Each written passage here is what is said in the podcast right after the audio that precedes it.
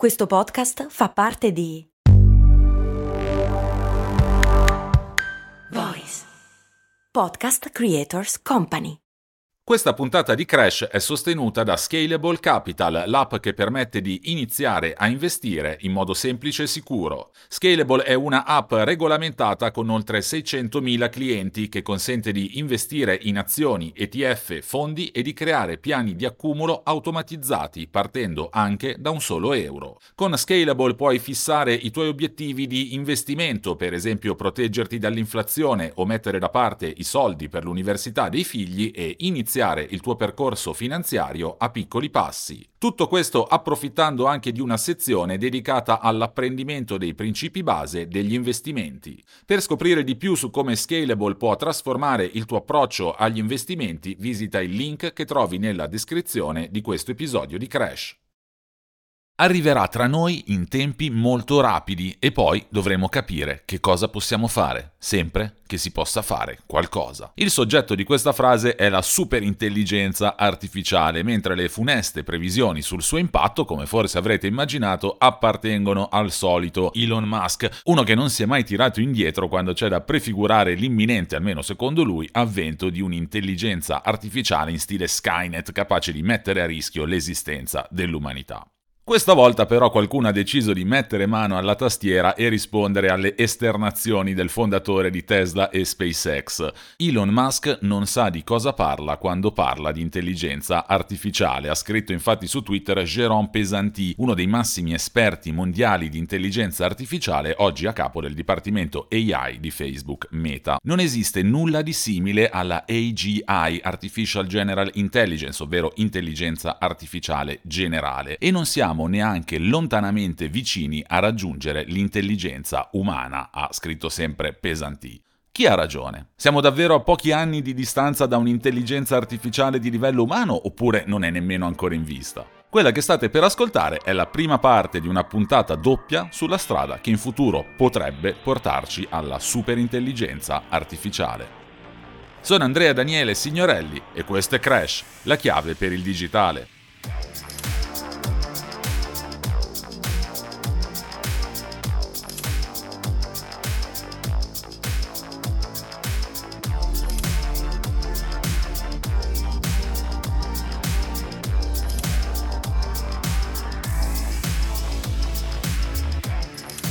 Allora, dare retta ai pesi massimi del deep learning, ovvero il sistema algoritmico oggi praticamente sinonimo di intelligenza artificiale, ha senza dubbio ragione Pesanti. Andrew Ng, cofondatore di Google Brain, Jan LeCun, vincitore del Turing Award 2018 oggi a Facebook, Joshua Benjo, anche lui Turing Award 2018 e altri pionieri e massimi esperti del settore sono tutti concordi sul fatto che l'avvento di una AGI, appunto un'intelligenza artificiale dalle caratteristiche simili, pari o superiori a quelle umane, sia oggi fantascienza. E in effetti abbiamo passato anni a evocare scenari alla Terminator in cui la ribellione delle macchine avrebbe costretto l'umanità alla schiavitù, abbiamo scritto articoli e libri sulla possibilità che i robot conquistassero una coscienza e quindi magari anche i diritti civili, abbiamo immaginato tra il serio e il faceto se non potesse essere tutto sommato auspicabile avere un presidente intelligenza artificiale. E poi ci ritroviamo ancora oggi nel 2023 a litigare con Alexa perché non capisce come pronunciamo il titolo di una canzone situazione. In verità non è niente di nuovo perché le aspettative eccessive e le eccessive paure nei confronti dell'intelligenza artificiale sono da sempre parte della sua storia. Per esempio nel 1956 una dozzina di scienziati si riunì al College di Dartmouth nel New Hampshire per lavorare a quello che pensavano essere un progetto non poi così ambizioso. Come scrissero nella presentazione di quella conferenza, l'obiettivo era studiare come ogni aspetto dell'apprendimento o qualunque altra caratteristica del dell'intelligenza possa, in linea di principio, essere descritta in maniera talmente precisa da permettere di costruire una macchina in grado di simularla. Una macchina, quindi, spiegavano sempre in questa presentazione, in grado di usare il linguaggio, creare delle astrazioni e dei concetti, risolvere vari tipi di problemi riservati agli esseri umani e migliorarsi autonomamente. Per fare tutto ciò calcolarono che sarebbe stato necessario lavorare tutti assieme per un paio di mesi, durante i quali venne anche coniato il termine stesso intelligenza artificiale. Ovviamente non riuscirono nell'impresa, ma il loro fallimento non abbatté uno dei protagonisti di quell'evento, il matematico Marvin Minsky, che ancora negli anni 70 aveva mantenuto inalterato il suo ottimismo. Nell'arco di tre o massimo otto anni avremo una macchina dotata della stessa intelligenza generale dell'essere umano medio, annunciò Minsky. Una macchina in grado di leggere Shakespeare, lucidare un'automobile, occuparsi delle politiche aziendali, raccontare una barzelletta e litigare. A quel punto la macchina inizierà ad addestrare se stessa a una velocità incredibile. Nel giro di pochi mesi raggiungerà il livello di genio e pochi mesi dopo ancora i suoi poteri saranno incalcolabili. Dai pionieri di Dartmouth alle dichiarazioni di Minsky degli anni 70 fino a oggi sono insomma più di 60 anni che si cerca di risolvere il mistero dell'intelligenza umana e di replicarlo per via informatica, fallendo sempre miseramente. E così ecco che anche le roboanti previsioni che dagli anni 50 ad oggi si sono sempre ripetute sono andate via via attenuandosi. Ancora nel 2012, in una ricerca che aveva coinvolto 550 esperti del settore, il 10% degli scienziati informatici interpellati prevedeva l'arrivo di un'intelligenza artificiale generale, ovvero in grado di competere con quella umana sotto ogni aspetto, entro il 2022, ovvero l'anno scorso. Il 50% scommetteva invece sul suo avvento entro il 2040. Oggi la situazione è radicalmente cambiata. Il 45% degli scienziati interpellati ritiene che questa intelligenza artificiale generale non si paleserà prima del 2060. Il 34% ritiene che semmai arriverà dopo il 2060 e un robusto 21% afferma che semplicemente non succederà mai. Insomma, dai due mesi previsti nell'entusiasmo iniziale della conferenza di Dartmouth si è passati a decine e decine di anni, o forse mai. Nonostante nel frattempo gli algoritmi basati sul deep learning, ovvero il sistema statistico che consente ai software di svolgere compiti specifici in maniera autonoma, abbiano letteralmente rivoluzionato il mondo. E nonostante la potenza di fuoco delle tecnologie digitali in termini di potere computazionale e di mole di dati a disposizione sia incredibilmente superiore rispetto anche solo a un decennio fa. Ma forse è proprio per questo che le nostre aspettative si sono placate, perché ormai l'intelligenza artificiale è diventata normale, parte integrante della nostra quotidianità. Pensate per esempio che effetto vi aveva fatto vedere per la prima volta all'opera l'algoritmo di Facebook in grado di riconoscere il volto dei vostri amici nelle foto e abbinare il nome corretto. Sembrava magia e in effetti come disse Arthur C. Clarke, l'autore di 2001 Odissea nello spazio, ogni tecnologia sufficientemente avanzata è indistinguibile dalla magia. Oggi invece il riconoscimento facciale è tutto sommato un normale software basato sul deep learning che non solleva più fascinazione, ma semmai parecchie preoccupazioni per il suo utilizzo nel settore della sorveglianza. La stessa normalità si è ormai impossessata anche per esempio degli algoritmi di Spotify che individuano con incredibile precisione quale canzone potrebbe piacerci, delle applicazioni per smartphone che riconoscono le piante che inquadriamo, dei sistemi di traduzione automatica che proprio grazie al deep learning hanno fatto enormi progressi e perfino degli algoritmi che valutano i nostri curriculum vitae o le nostre richieste di finanziamento. Una volta compreso il meccanismo, ovvero che tutti questi sistemi analizzano centinaia di migliaia di dati, curriculum, immagini di piante o canzoni per scovare correlazioni che consentono loro di fare previsioni spesso molto accurate, la sensazione di utilizzare uno strumento magico lascia in verità strada alla comprensione del fatto di essere di fronte a uno strumento statistico molto avanzato ma per certi versi quasi banale. Peggio ancora, le applicazioni del deep learning che recentemente erano riuscite a ricreare l'effetto magia si sono rivelate a un'analisi più attenta una sorta di gioco di prestigio tecnologico. È il caso celeberrimo di Duplex, il bot di Google presentato nel 2018 è in grado di comunicare a voce con gli esseri umani senza che le persone all'altro capo del telefono si rendessero nemmeno conto di avere a che fare con un'intelligenza artificiale. Duplex in particolare aveva suscitato clamore per la sua capacità di prenotare un appuntamento dal parrucchiere o al ristorante facendo uso anche di molti dei tic linguistici tipici di un essere umano, per esempio l'esitazione, stato d'animo che un computer non sperimenta mai. how can I help you? Hi, I'm calling to book a women's haircut for a client. Um, I'm looking for something on May 3rd. Sure, give me one second. Mm-hmm. Sure, what time are you looking for?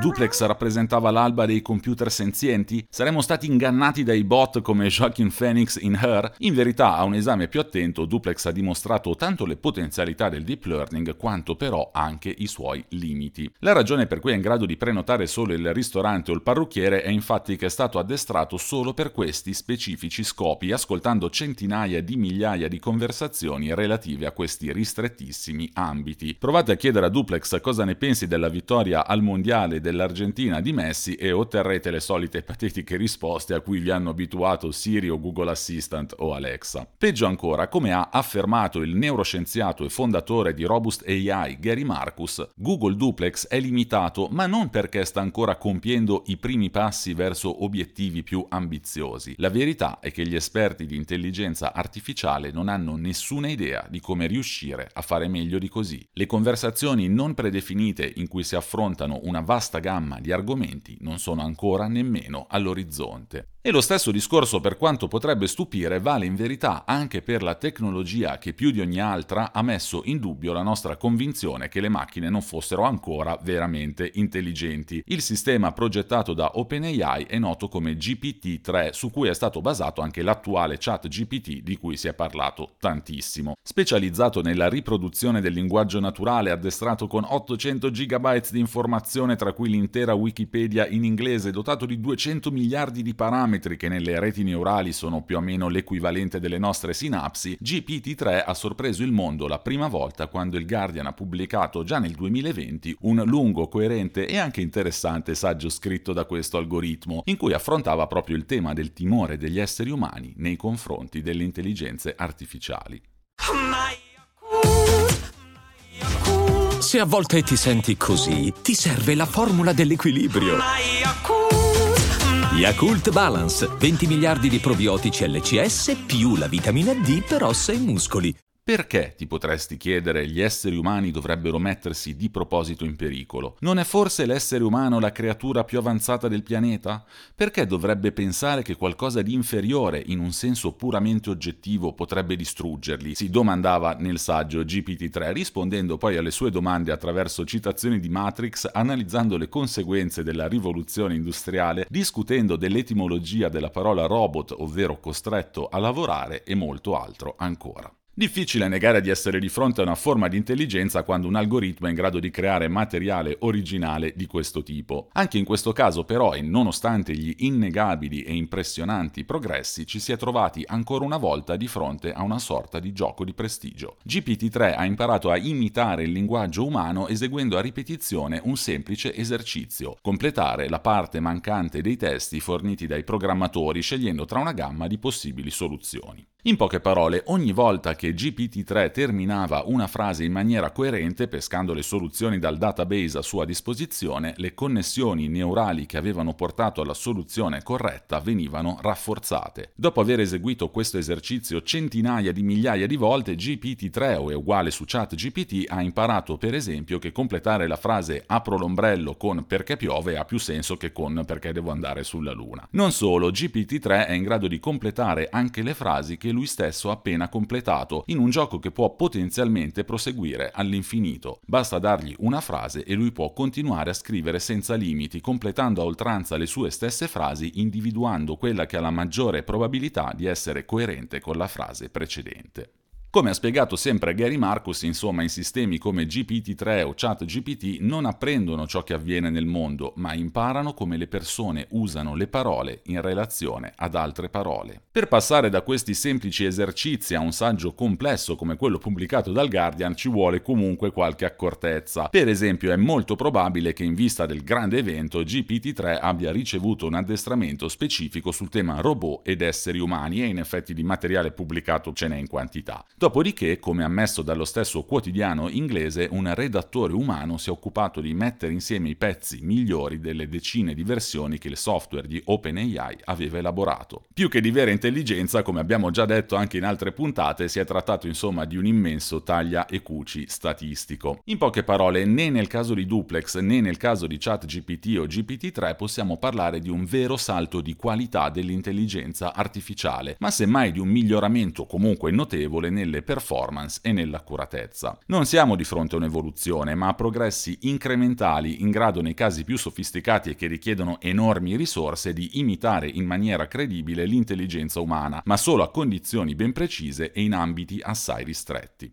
In poche parole, né nel caso di Duplex, che era in grado solo di prenotare il ristorante o il parrucchiere perché era stato addestrato solo con dati relativi a quei due settori, e né nel caso di GPT-3 o ChatGPT, che sono però stati addestrati con una varietà di dati molto superiori e quindi possono affrontare una varietà di argomenti molto superiori, in nessuno dei due casi possiamo parlare di un vero salto di qualità dell'intelligenza artificiale, ma semmai di un miglioramento comunque notevole nelle performance e nell'accuratezza. Non siamo di fronte a un'evoluzione evoluzione, ma a progressi incrementali in grado nei casi più sofisticati e che richiedono enormi risorse di imitare in maniera credibile l'intelligenza umana, ma solo a condizioni ben precise e in ambiti assai ristretti. Insomma, quelli che abbiamo chiamato giochi di prestigio algoritmici non devono ingannarci e farci credere di essere di fronte a strumenti ancora più potenti di quanto già non siano. Lo dimostra anche un altro fatto, quando vengono impiegati nel mondo reale gli algoritmi di deep learning si scontrano spesso con un livello di complessità tale da non essere nemmeno in grado di affrontarlo. Nel caso dell'apprendimento rinforzato, una tecnica che ha permesso alle macchine di padroneggiare giochi come gli scacchi e il Go, l'algoritmo utilizza estesamente il meccanismo dei tentativi e degli errori per discernere quali mosse lo porteranno alla vittoria, si legge sulla MIT Tech Review, ma questo approccio non funziona negli ambienti caotici del mondo reale.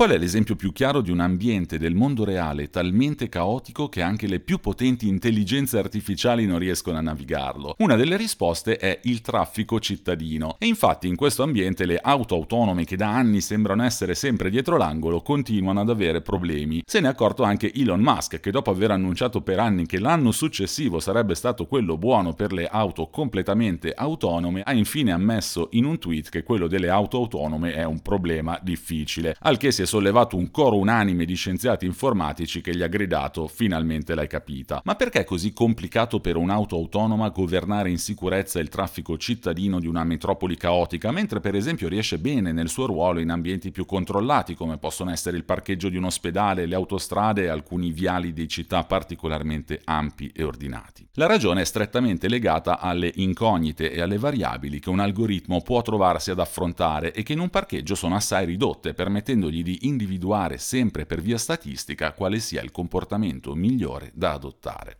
Quando si tratta di guidare per la città invece è estremamente complicato individuare un pattern statistico che possa suggerire all'algoritmo quale sia la mossa giusta da compiere in una determinata situazione. Un conto è imparare a riconoscere i cartelli stradali o a decifrare correttamente le indicazioni che essi riportano, tutto un altro paio di maniche è invece capire come destraggiarsi in città attraversate da pedoni che si comportano in maniera imprevedibile, da motorini che fanno lo slalom nel traffico, da biciclette in contromano, da tram, monopattini e automobili che fanno manovre improvvisate improvvise e inaspettate. Insomma, se nel caso delle prenotazioni del ristorante o anche delle risposte di chat GPT non è così difficile per l'intelligenza artificiale individuare statisticamente la risposta o l'azione giusta da eseguire, nel traffico cittadino le incognite sono semplicemente troppe perché l'intelligenza artificiale possa ricondurle a un modello prevedibile. Una persona che sbuca all'improvviso dietro a un tram deciderà di lasciar passare l'auto che sopraggiunge o proverà ad attraversare. E il motorino che sembra sul punto di tagliarci la strada cambierà all'ultimo secondo idea o lo farà davvero? Noi esseri umani siamo abbastanza bravi a gestire queste situazioni impreviste, le auto autonome invece reagiscono in un solo modo, inchiodano sempre, il che non è proprio il massimo per i passeggeri. La casualità dei comportamenti non può essere gestita dalla tecnologia di oggi, ha infine ammesso il responsabile di Volvo per la guida autonoma Markus Rotoff. Ma allora di quale tecnologia c'è bisogno non solo per creare le auto autonome, ma anche anche per arrivare davvero una volta per tutte alla creazione di una vera intelligenza artificiale? Lo scopriremo assieme mercoledì prossimo nella seconda parte di questa puntata speciale dedicata alla superintelligenza artificiale.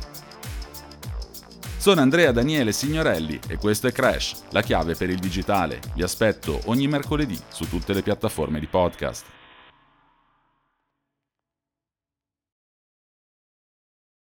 E adesso un bel caffè finito. Perché rischiare di rimanere senza caffè quando puoi abbonarti a Caffè Borbone? Prezzi vantaggiosi, costi di spedizione inclusi, tante possibilità di personalizzazione e l'abbonamento lo sospendi quando vuoi. Decidi tu la frequenza, la qualità, scegli tra le cialde e capsule compatibili e crea il tuo mix di gusti e miscele. Mai più senza caffè con l'abbonamento Caffè Borbone. Tutte le info su caffèborbone.com.